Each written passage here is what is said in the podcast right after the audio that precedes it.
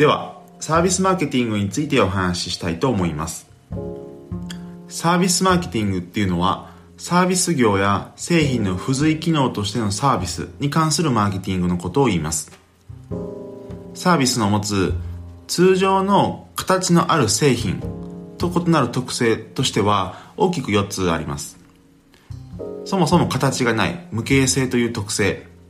2つ目が生産と消費。これらが同時に発生する同時性という特性。3つ目が品質を標準化することが難しい。異質性というものですね。そして4つ目が保存ができない。消滅性。こういった特性があります。例えばヘアサロンのセットという技術提供には形がありませんし店側がサービスを提供、まあ、つまりサービスの生産それをするのと顧客がヘアセットをしてもらうつまりサービスの消費っていうのは同時に起こります。またやり直しはできませんし顧客ごとでセットの要望っていうものは異なります。ですので品質を標準化するのも難しいですよね。そして顧客の来店がなければ美容師の方がサービスを前もって作り置きしておく、まあ、そういったことも難しいですよね。つまり消滅性です。ですのでサービスマーケティングっていうのはこれらの特性を踏まえたマーケティングを考える必要があります。そこで従来のマーケティングミックスである 4P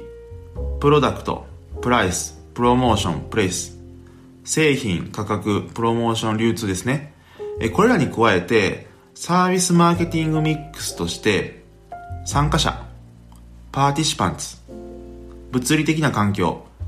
physical evidence サービスの組み立てのプロセス process of service assembly この3つの P を加えた 7P でサービスマーケティングの戦略を組み立てることが必要です。なおですね、3つの P のうち参加者を人、ピープルとする場合もあります。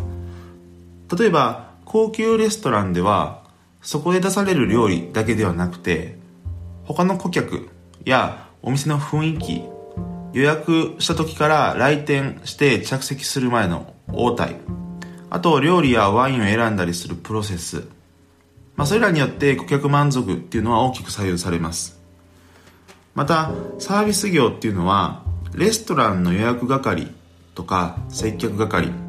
あとソムリエのような、まあ、企業と顧客の間の接客スタッフ、まあ、つまりコンタクトパーソンっていうのをマーケティング上の重要な要素と考えます。そして従来の企業と顧客の間のマーケティングをエクスターナルマーケティング。企業とコンタクトパーソンの間をインターナルマーケティング。でコンタクトパーソンと顧客との間をインタラクティブマーケティングと分けて考えることもあります。顧客満足の向上には従来の顧客向けのマーケティングだけではなくてこういったインターナルマーケティングによって顧客の接点である従業員の満足度を高めることが重要ということです。他にもサービスマーケティングを構造的に捉えるためにサーバクションフレームワークとかサービス劇場型アプローチなどのフレームワークがあったりもします。サーバクションフレームワークっていうのは顧客にとって見える部分と見えない部分この2つに大きく分けて考える枠組みのことを言います。目に見える部分っていうのは店舗とか顧客と対応する従業員さらにはその顧客に影響を及ぼす他の顧客、まあ、そういった存在があります。また顧客から見えない部分としては在庫発送システムとかバックオフィスの組織といった自社のリソースがあります。一方でサービス劇場アプローチっていうのは劇場の要素である役者とか観客舞台装置とか上演、まあ、そういった劇場を構成する要素とサービスを同じと考えてサービスを構造的に捉える考え方です。このようにサービスを構造的に捉えるフレームワークもあります。はい。ということで今日は物売りからこと売りへのビジネスモデルへの転換が求められる時代においてより一層欠かせない考え方となるサービスのマーケティングについてお話ししました。それでは今日はここまでとしたいと思います。また明日の放送もご期待ください。